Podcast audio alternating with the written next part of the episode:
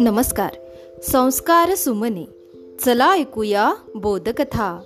या उपक्रमामध्ये मी विद्या गवई नरवाडे आपणा सर्वांचे पुन्हा एकदा हार्दिक स्वागत करते. बालमित्रांनो आपण ऐकत आहोत एक होता कारभर ही कथा. लेखिका वीणा गवाणकर. दक्षिण अमेरिकेत एका निग्रो कुटुंबात डॉक्टर कारव्हर यांचा जन्म झाला. अनंत अडचणी असंख्य हाल अपेष्टा आणि जोडीला अनाथपण पण. त्यातूनही त्यांनी स्वतःला घडवलं. कृषी क्षेत्रात क्रांती केली. त्यांचा प्रवास होता वंचनेकडून हक्काकडे अवहेलनेकडून अस्मितेकडे परावलंबनातून स्वयंप्रेरणेकडे. त्यांची झेप होती तिमिरातुनी तेजाकडे. डॉक्टर कार्वर यांचं आयुष्य आजही अनेकांना मार्गदर्शक ठरतं प्रेरणादायी वाटतं आणि त्यांचं हे चरित्र समजून घेण्यासाठी ऐकूया कथेचा भाग सोळावा. चला तर मग ऐकूया.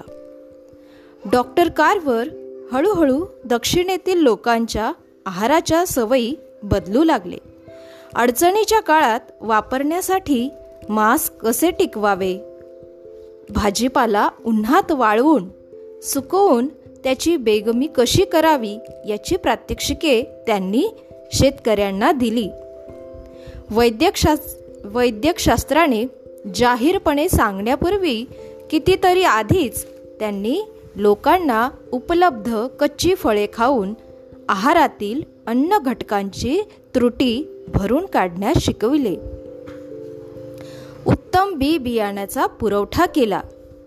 उपजलेल्या धान्यापासून पदार्थ बनविण्याच्या कृती शिकवल्या.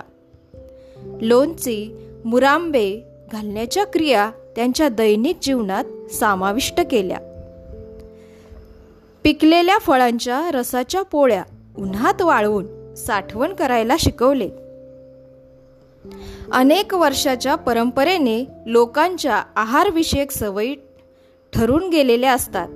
त्यात बदल घडून आणायचा असेल तर त्यांच्या जेवणात नवीन पदार्थ समाविष्ट करायचे असतील तर ते नवीन पदार्थ आकर्षक व चवदार असले पाहिजेत.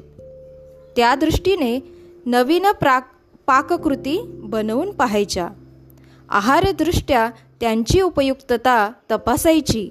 हा प्राध्यापक कारभारांचा नवा उद्योग होऊन बसला होता. युरोपीय पदार्थांच्या चवी घ्यायची संधी त्यांना कोण देणार? ते मात्र स्वतःच्या परीने नवनव्या पाककृती बनवून दक्षिणेच्या जेवणात विविधता आणत होते.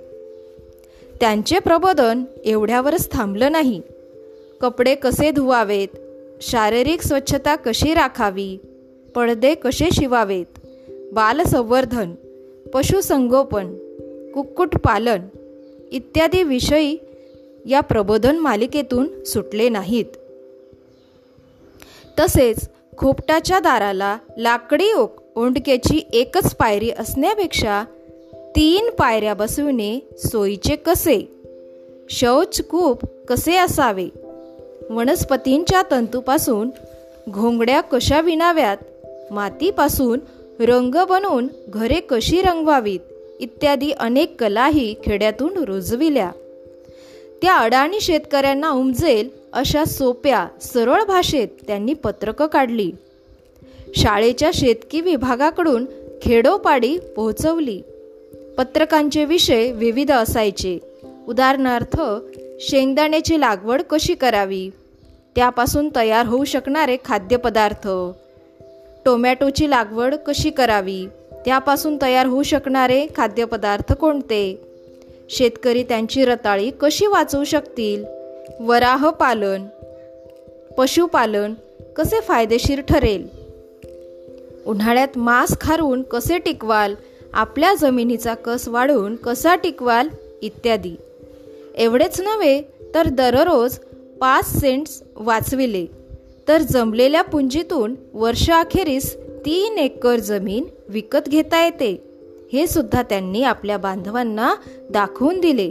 मग त्या गरीब शेतकऱ्यांची गाडगी मडकी रोज पाच सेंटची सुटी नाणी पोटात साठवू लागली आणि वर्षाअखेरीस जमीन खरेदीचे व्यवहार होऊ लागले.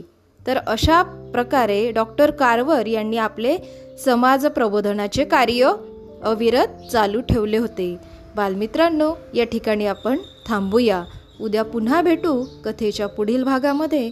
तोपर्यंत घरी रहा सुरक्षित रहा आणि मास्क वापरा. माझा मास्क माझी जबाबदारी. धन्यवाद.